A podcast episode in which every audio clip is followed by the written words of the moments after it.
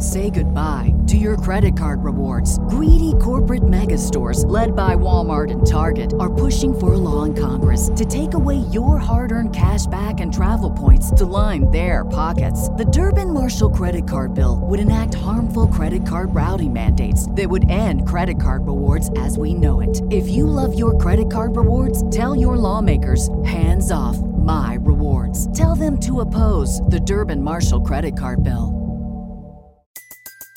Everybody in your crew identifies as either Big Mac Burger, McNuggets, or McCrispy Sandwich. But you're the filet fish Sandwich all day. That crispy fish, that savory tartar sauce, that melty cheese, that pillowy bun. Yeah, you get it. Every time. And if you love the filet of fish, right now you can catch two of the classics you love for just $6. Limited time only. Price and participation may vary. Cannot be combined with any other offer. Single item at regular price. Ba da ba ba ba. Welcome to another edition of the Baseball America podcast. JJ Cooper and Ben Badler here today. Uh, we're going to talk Caribbean Series and international baseball. Been a lot that's happened recently, and and I wanted to get Ben on the uh, the Skype phone to uh, to talk about it. So Ben, I know there's a lot that's happened. There's stuff that's happened today. If people are just kind of uh, catching up on this, uh, catch everyone up on, on kind of the, the developments for uh, for Cuban baseball today. Uh, where to start? I did not sleep much uh, last night. I, I, guess the most recent developments today. Uh, we're recording this on on a Wednesday afternoon, February. I don't even know what is it, the fourth. Fourth. fourth. February fourth. So Cuba's in the, in Puerto Rico right now for the Caribbean Series. They lost their first two games. It was ugly, uh, but two players already have left the team. Uh, the most notable of whom is Vladimir Gutierrez. He's the 19 year old right handed pitcher. He was our number 12 prospect in Cuba when we came out with our rankings in August. He and he's really only improved his stock since then because uh, his control has really improved this year. Stuff from from what I've seen has, has been about the same. Uh, you know, fastball up to 93, but you look at his his his body, it's you know like about 6'3", 170 is listed which which looks about accurate. You can see he's got long, lanky arms, just a frame that screams out projection. You know, once this guy starts to add some weight, which which I'm sure he's going to do, uh, you know, in the time that he's he's outside of Cuba and, and training with with whoever he ends up with, um, I'm sure he's going to be thrown in the mid 90s at some point very soon. Uh, and he also what's what stands out about him too is his curveball. It's you know mostly 77 to 80, sometimes even a little harder. It's just really hard, sharp break, good depth, a, a true swing and miss pitch. Of all the guys that, that I've seen in Cuba, I, have really seen all the, the top pitchers. Uh, he, he probably has the best curveball. I mean, I, have seen him at least a dozen times. I was, I was trying to count it up last night. Uh, I think I've seen him about 15 or so different times. Uh, he, he's really good though, and he, will he'll throw a changeup too. Occasionally, it's it's really not a, a big part of his repertoire right now, uh, just because he's he's been a reliever in Cuba, but that's mostly just because of the team he's on as as some some really good veteran pitchers and uh, some some other guys who are just ahead of him on on the depth chart there. So. Uh, you know, once he once he gets the pro ball, he, he's he's no doubt going to be a starting pitcher. He has the the size, the the stuff, uh, and, and, you know there's some inconsistency certainly with the command, but all the ingredients are, are there for him to be a starting pitcher. And the other guy who left the team was uh, shortstop Dainer Morera. He's he, he's got really good speed, but uh, you know he, he's not really a, a, prospect for me. He's you know an older guy who uh, you know which, which, is fine. You know Hector Olivera is you know about the same age as him, and uh, you know Hector Olivera is a, a, really good player, but Morera his hitting mechanics, it looks like he's from the Hunter Pence school of uh, of of how to hit a baseball, uh, minus all of the bat speed and power and the accompanying tools that, that, make Hunter Pence really really good. Uh, this guy is, uh, you know, I'm not sure he's even a shortstop in, in pro ball just because of the, the, lack of arm strength. He's not the smoothest guy out at, at shortstop, but he's you know he's playable there in Cuba, and the there, there's really no power that he has. I'm, I'm not crazy about uh, uh, his bat. I, th- I, think once you, you see you get to see him, and, and I've seen him take over easily over 100 bats over the last year or so. Um, he's more of a fringe guy, but but Vladimir Gutierrez is, is really the the big name that's that, that just left uh, just left the team. And what's notable about this is it's just yet another. Uh, I I don't know any way to put it. Uh, when you look at the amount of talent that has left Cuba in the last year, it's pretty amazing. You look at the last five years, and it just keeps adding up. I, I Cuba went into this Caribbean series looking to kind of make a lot much better showing than they did last year. Last year they returned to it and and really kind of fell pretty flat.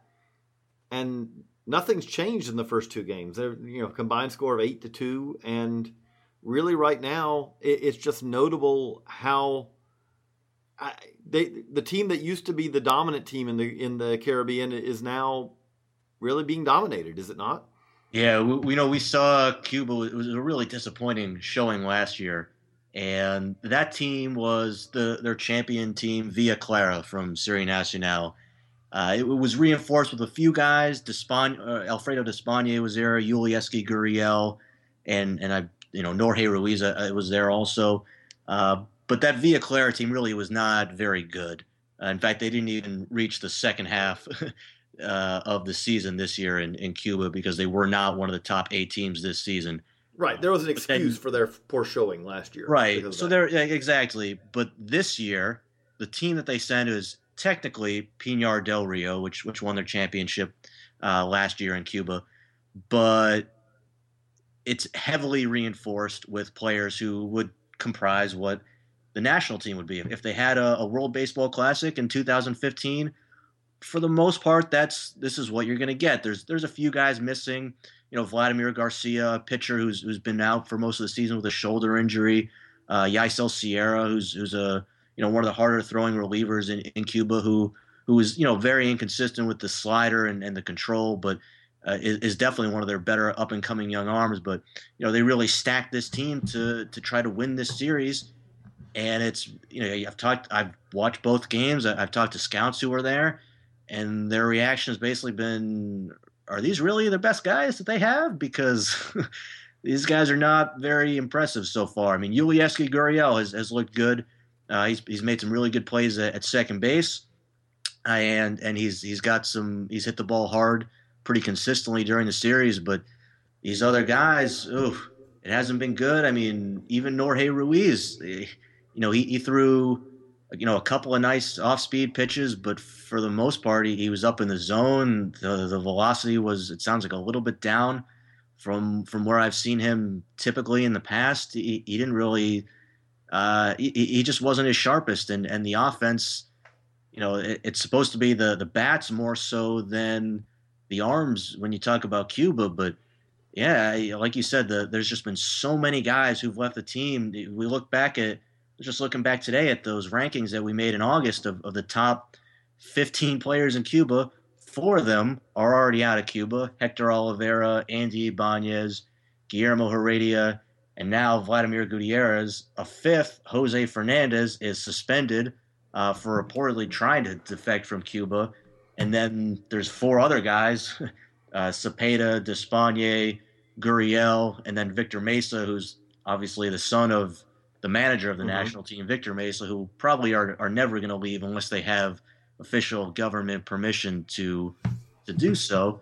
Uh, and, and, then even before that, Moncada leaves, Tomas leaves before we can even put out those rank, put them on the rankings because they weren't even they weren't even in Cuba at the time.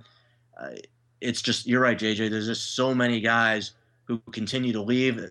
There, there's still talent in Cuba, Oh, and his, and his younger brother too, who hasn't played yet in the tournament. And, and there's some really good young players in Cuba. Uh, Randy Arozarena, Jorge Oña. There's some guys who I like, but but they're still teenagers. I mean, right. the, a lot of the big impact talent, the the Cespedes, uh, Abreu, those guys, they're they're just not there anymore, and it, it really shows on the field because, again, this is this is really like the Cuban national team this is not the Dominican national team that they're playing. Uh, this is they're playing a team of you know Willie Garcia and and guys like that who are you know some guys with some big league experience, but mostly guys who are you know double A, right. triple A type of guys, and it's and and and they're being they're, they look overmatched right now. It, it's it's really uh, the best way I can put it is is if you put together right now a again you talk about the World Baseball Classic. If you put together a World Baseball Classic team of Cuban born players who are playing in Major League Baseball, you would have a very good team. Oh, that would be awesome to watch. and there's no comparison right now if you compare that to the Q, this which essentially is very close to the Cuban national team. There's no comparison. Uh, it's yeah, it's, and it's how many of these guys would play on if you put that team together? I mean, just ballpark. I'm not sitting asking you to go through position by position, but how many players who are playing right now in the in the Caribbean Series, if you put together an all a total Cuba team that includes major leaguers, how many of these guys would be on that in that starting lineup? Two, I think three. The, I think yeah, I think the only two would be Gurriel would be on there. I'm trying to think of a Cuban third baseman who who would who would top him in, in the big leagues. It's not Tomas, really, is it? no, no. Um, no, I, I, he he would play, and I think Despaigne would have a good chance too. Uh, you know, look, Cespedes is out there, uh, Soler. There, there's there's some really good Cuban outfielders that's that would be competition, but but I really like Alfredo Despaigne. Um, you know, sometimes like he, he gets into this swing for the fences, home run derby type approach, and but when he tries to stay, you know, short to the ball and and stays within within an approach that that can be effective for him. Uh, he, he's still one of the best players out there.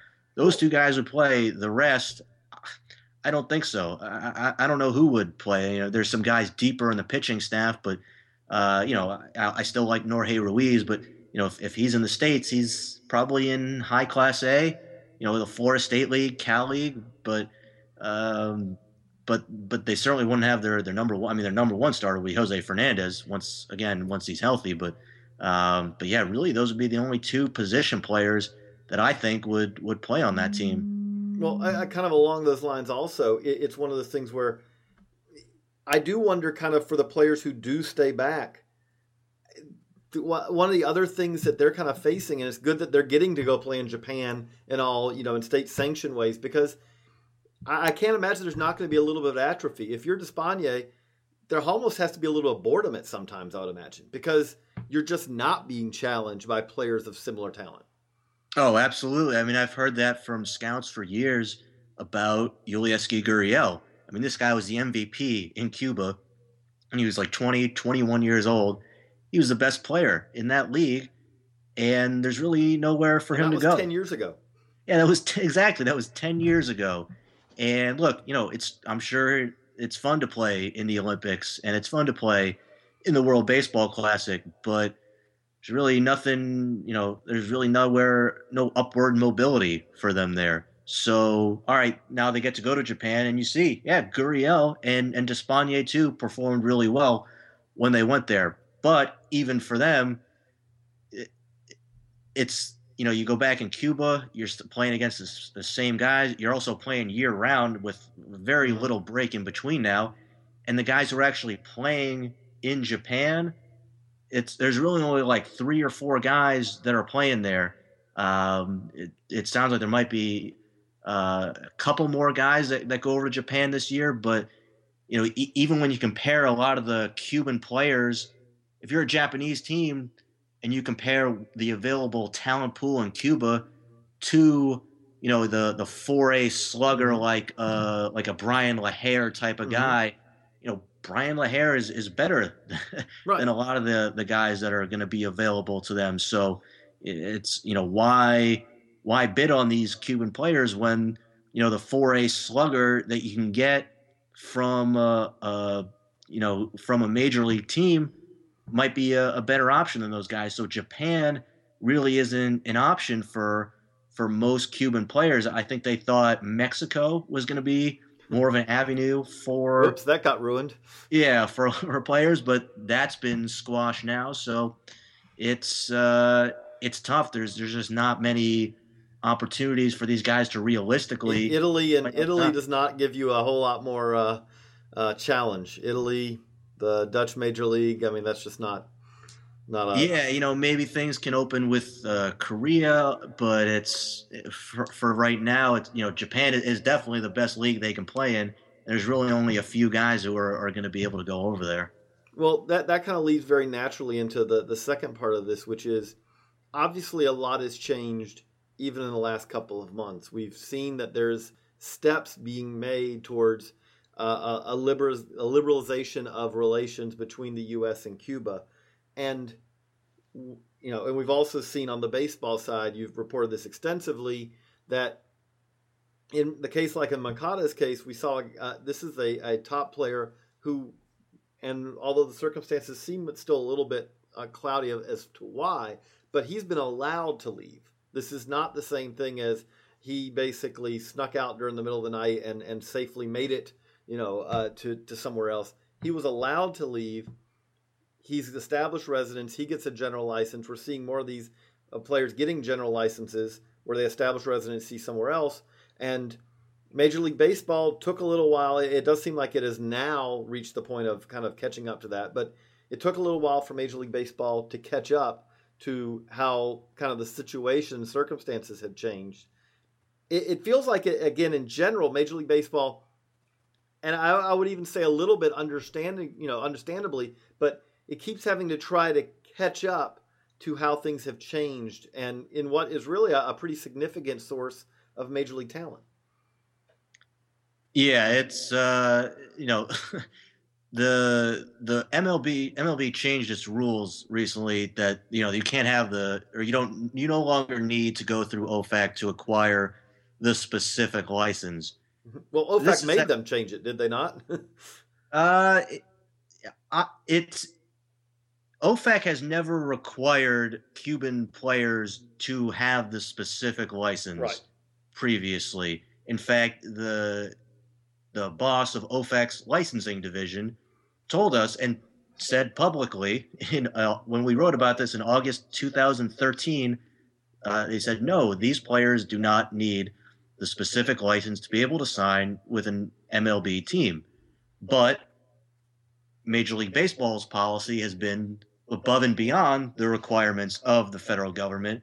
And they've said even though you even though you qualify for this general license you still need to have the specific license. And you need to go through OFAC and that process is added you know three four five up to six months for players so for whatever reason because i asked them last week why they do this again and they said oh you know we're comfortable with our our current policy.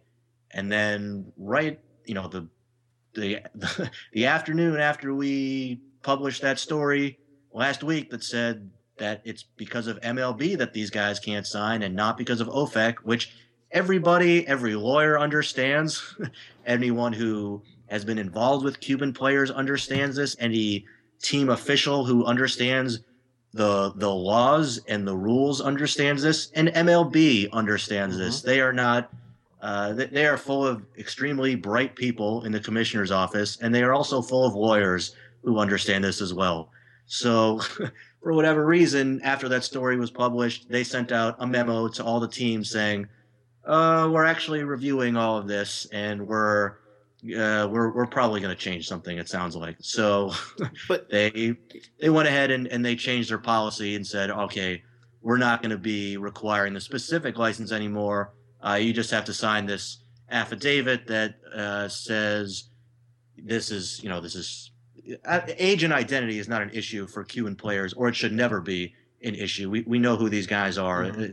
Nobody's saying, oh, Yoan Moncada, that's really you know somebody else or some These other. These guys age. have a long track record of playing in international competitions back to a, an age where you know you can track it as a 16 year old and a 15. Yeah, I, I, mean it was probably easier to do you know 10 years ago, but you know remember Aledmys Diaz.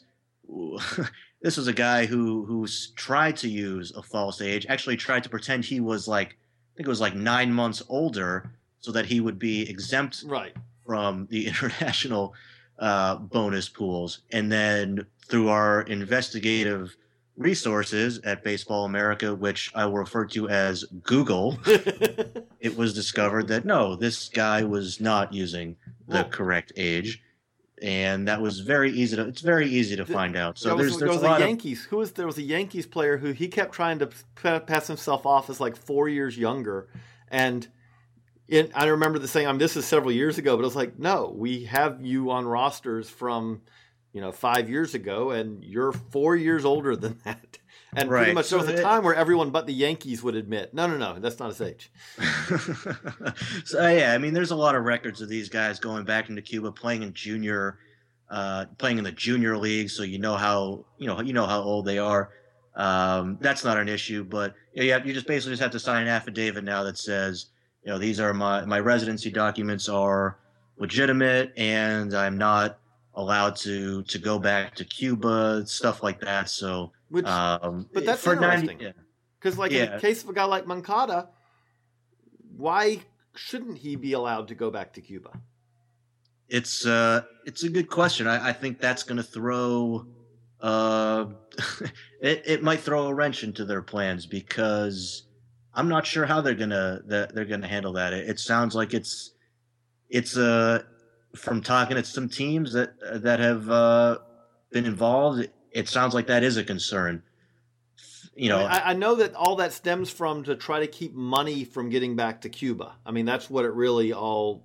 Not that you actually have to go back to Cuba to get money to Cuba. I mean, that's not Right. necessarily something you'd have to do. But I mean, there are no restrictions. No one says. Uh, again, I know this has been a different situation, but no one tells you, Darvish, hey, you, I'm, you know, to, you know, if you want to play here, I'm sorry, but you, you can't go back to Japan. Or, you know, no one tells, you know, any of the Dominican players, well, you know, okay, well, you know, you have to sign an affidavit, you're not going to go back to the Dominican. It, it does seem strange, and it does seem like it's one of those things, again, where baseball's trying to catch up to this. We have seen players who are defectors. Moncada is not a defector in that he's been legally allowed to leave the country, but we have seen players who have essentially left, you know, without the government's approval, be allowed to come back and visit. It does. It seems rather odd that there would be a situation where a player who is has left with the legal sanction and the approval of the government, and that you're at, you know, he's being asked to sign something saying you can't go back and visit family. Just seems odd. Yeah, it's yeah. I, I'm not sure if it's so much MLB trying to catch up to the new rules or catch up to any uh, regulations from the the government. I I think they're certainly trying to sell it that way publicly. I think it's more just trying to cover themselves and trying to protect themselves from any liability issues that may come up because that's you know that's that's two things that MLB cares about: public image and liability.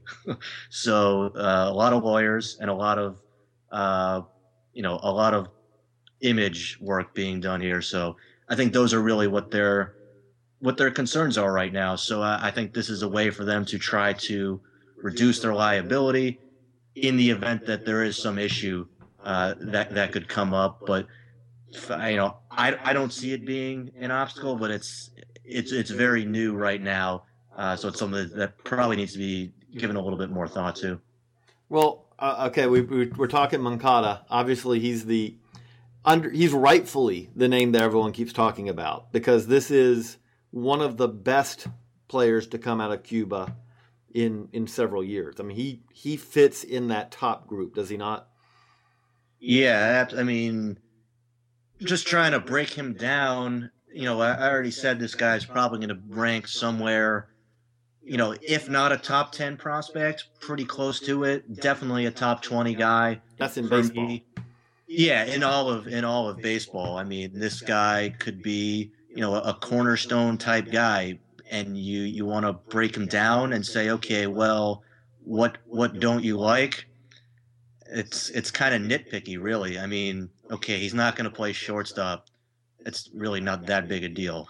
he's going to play third base or, or he's going to play second base. He he has the speed right now, at least to you could probably put him in center field if you wanted to.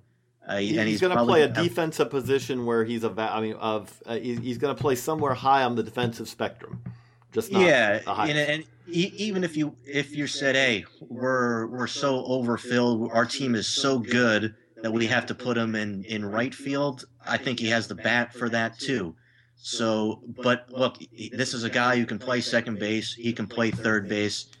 The only, you know, the only knock on him, you know, look, I guess he's a switch hitter. Who's he's better from the left side. His right-handed swing is, is not quite as advanced, but from the left side, it's it's short, quick, compact, bat speed, power. It's all there. Track record of hitting in Cuba. The only thing, if you want to say, is look, we haven't seen him do it yet against more advanced pitching, even Right. even A ball pitching. We've seen him do it at in Cuba. We've seen him do it at every international tournament he's gone to.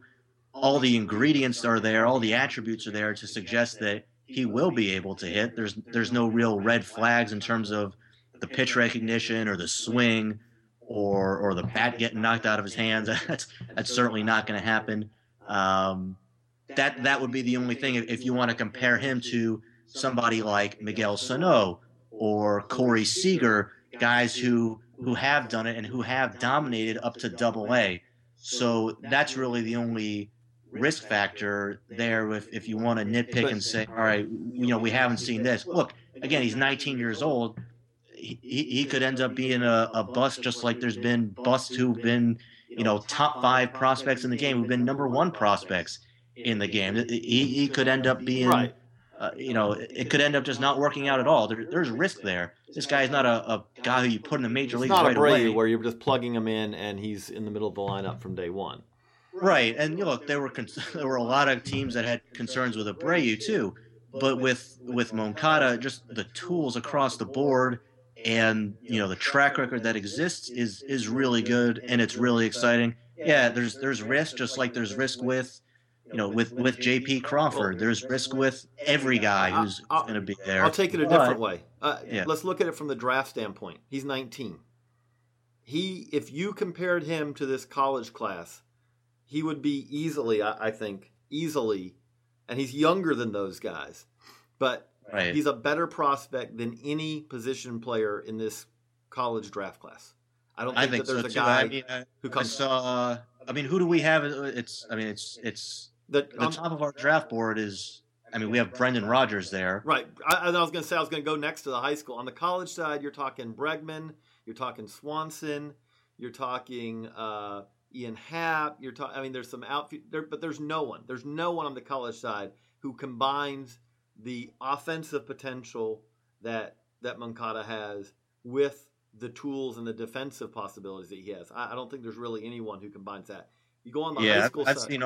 Yeah, I was. I was gonna say I've seen all those guys. I, I agree with uh, everything you just said. you go to the high school side, and on the high school side, I would say that Brendan Rodgers is the one guy who might. You know, if you talk when you talk to scouting directors about Brendan Rodgers, he's a guy who jumps out as he could end up checking off all the boxes you look for for a high school guy who goes one one. He really could.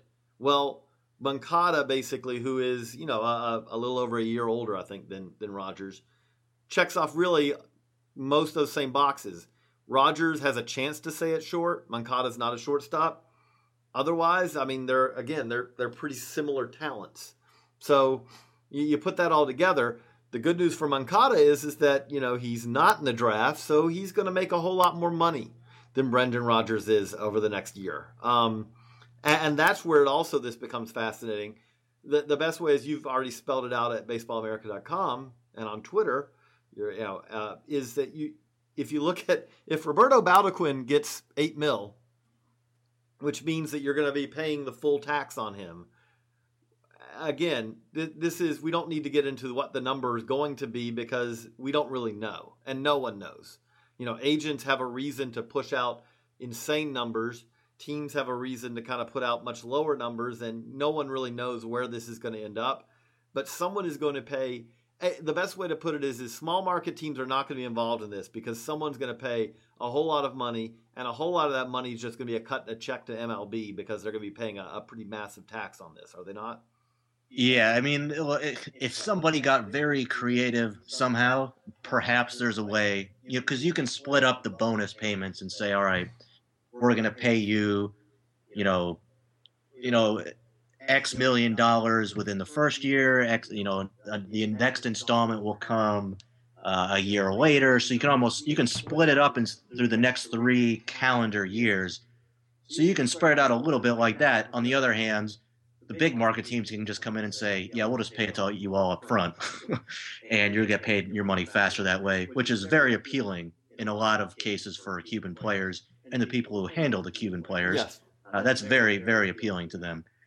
But like you said, the biggest issue is the tax, which is payable the one month after the signing period that the player signs in closes. So let's say Moncada signs in the end of February, the signing period closes June 15th. You need to pay the entire tax on by July 15th.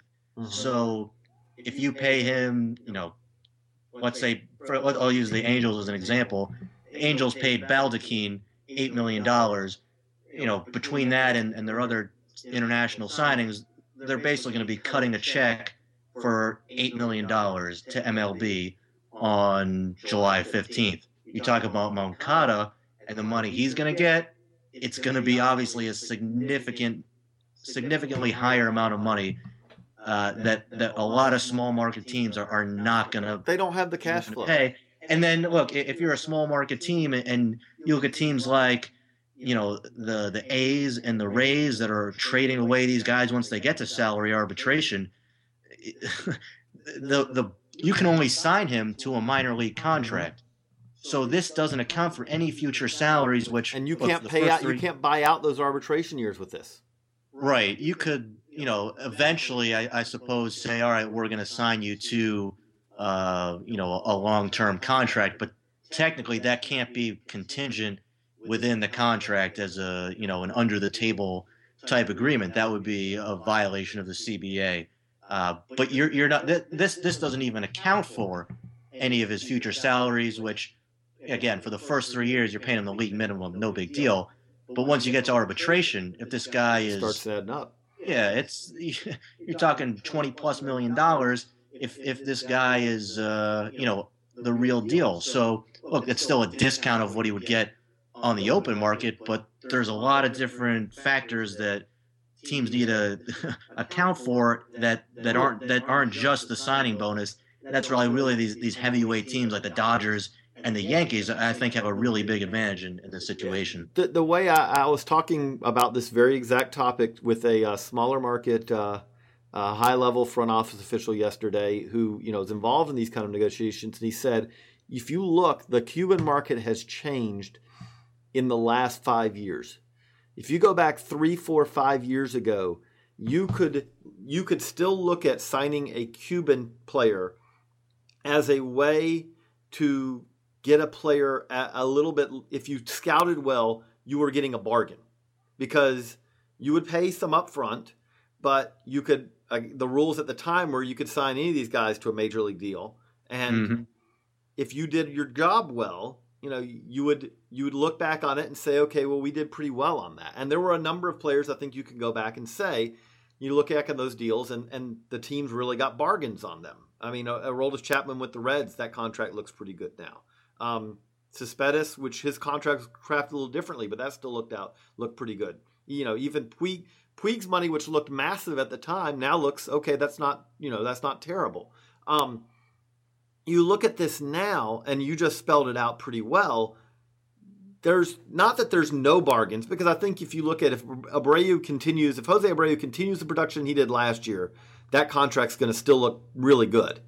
But even with the 19, 20, 21 year olds now, we're seeing that teams are paying at prices that, as you just spelled out, you're not really getting a whole lot of, of surplus value uh, from from the contract.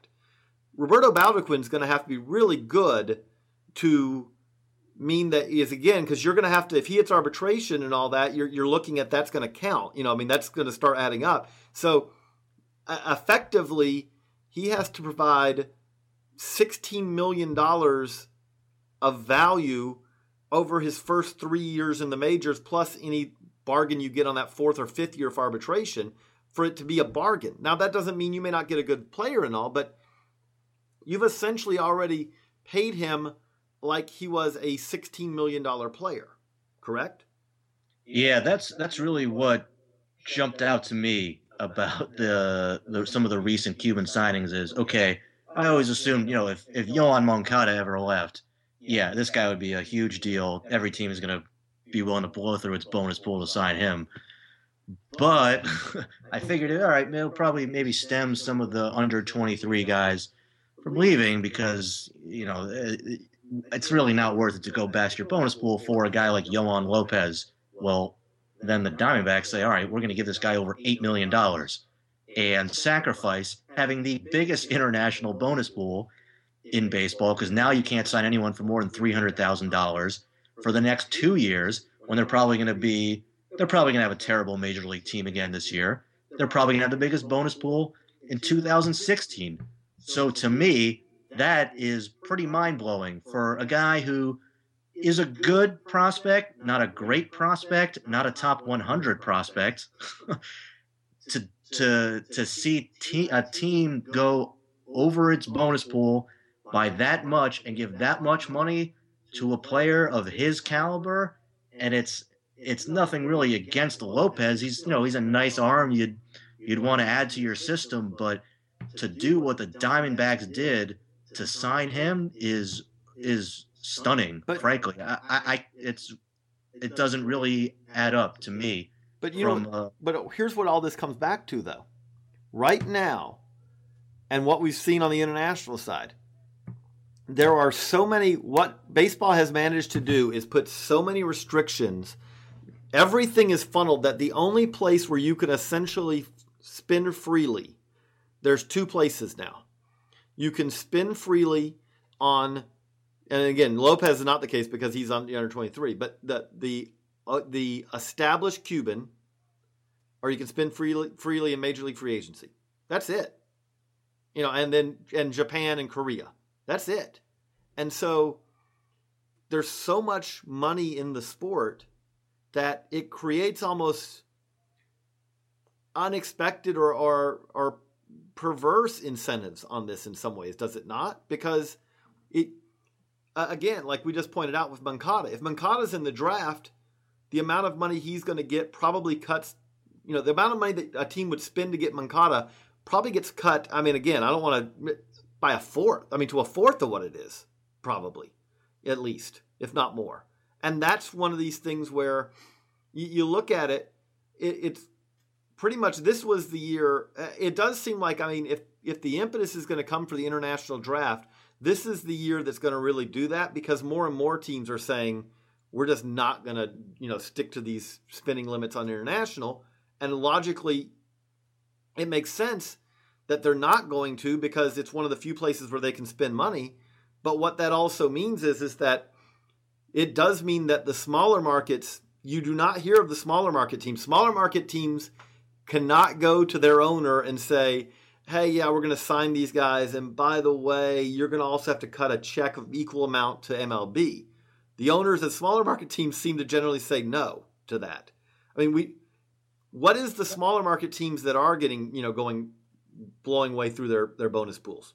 Well, I, I think it depends. Like if you're if you're talking about Moncada, I agree if you're talking about being willing to go over the bonus pool, though, I, think that's something that every team can do. I, I, think we've seen the Rays actually do it twice already. You know, this year it's it was to get eight, primarily just to get Adrian Rondon, which hey, if you can get the, the number one guy who you think is is the top player on your board, and it means you have to go over your bonus pool to do it.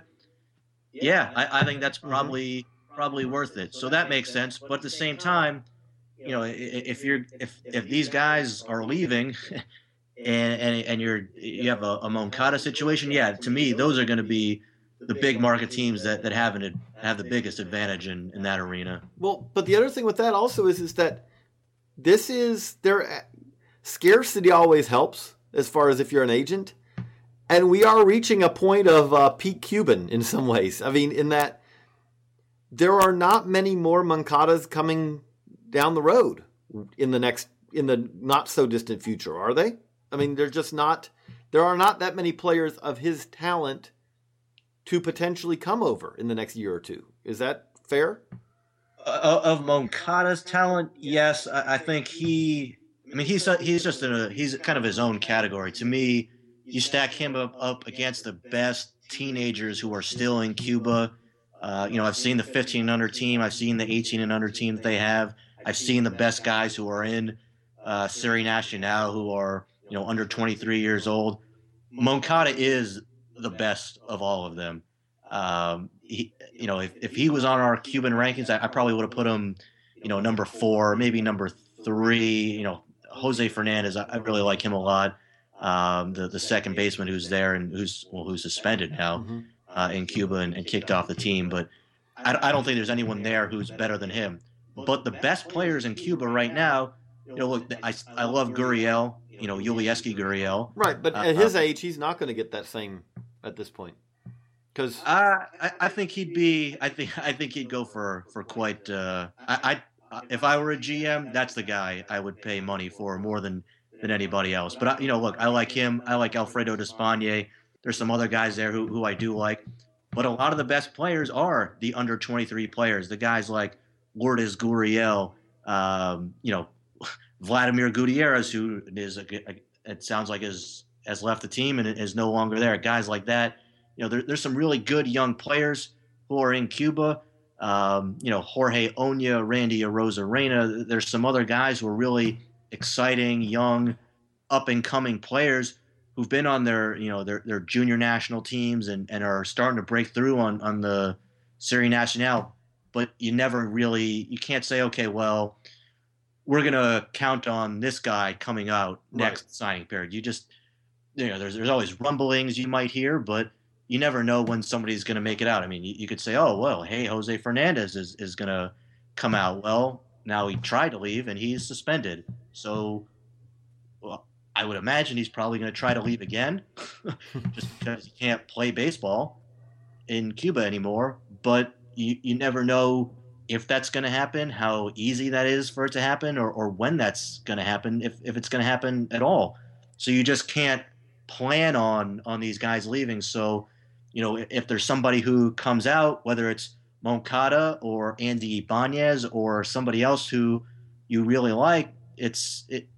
Th- those are the guys that you, you have to go after them, and and and be willing to go past your bonus pool, even those you know. Look, Vladimir Gutierrez just comes out now. We we don't know which signing period he's going right. to be eligible, and that's you know the OFAC thing could really help him. I, I don't know how long it's going to take for him to get his permanent residency in another country, but if he's if he if he gets it before June fifteenth, then he he could sign with the Yankees and, and the Red Sox. Right, and that's where you really at this point you want to sign before June fifteenth because there are more big market teams who can sign you in this signing period and are limited uh, uh, prohibited from signing you next year then there are big market teams who will be freed up again to sign you next year. Correct? And, and it gives you right. It gives you flexibility. Look, look, let's say he gets you know cleared to sign on you know this is very early in the process but let's say he gets cleared to sign on on june 1st all right so now he can negotiate with the yankees and the red sox and, and angels and, and diamondbacks and rays but look it's it's so close to july 2nd that it's not like you have to convince him if you're the cubs or the rangers who can't sign anyone right now uh, for more than $250000 it's not that hard to convince him to say look you know, we'll sign you. We just can't right. sign you until July 2nd. no Whereas if you want to do that with Moncada or Andy Ibanez, uh, that's that's a little tougher sell. These guys are these guys are going to want to get paid, and they're they're going to want to get paid now. And as will the people involved otherwise uh, yes. with them. Um, well, one last thing before we wrap this up, because the other thing I, I was talking about scarcity, but the other thing that jumps out with this is is the the, the great unknown we have here is is that we're seeing the steps towards a less restrictions between Cuba and the U.S. as far as travel, as far as other things. But if we got to a point where there was, um, you know, uh, essentially freedom of travel, freedom like that, all of a sudden there was a, a situation where most all Cuban players could play in the in the U.S. Which again, we're dealing in hypotheticals here. But the thing that jumps out about that is is that that's actually something that I think both MLB and the Cuban players, neither of them would be really thrilled with. All of a sudden, everyone's available. Yeah, that's that's too many. that's too many players at one time. You want a little more scarcity to build up, you know, the the the the price, but also from the U.S. standpoint, you want a little bit more structure to it. What do you think possibly? I mean, again, this is not. You know, I know you've talked to a lot of people who. It's all speculation right now, but do you have any sense of what may happen over the next two, three, four years?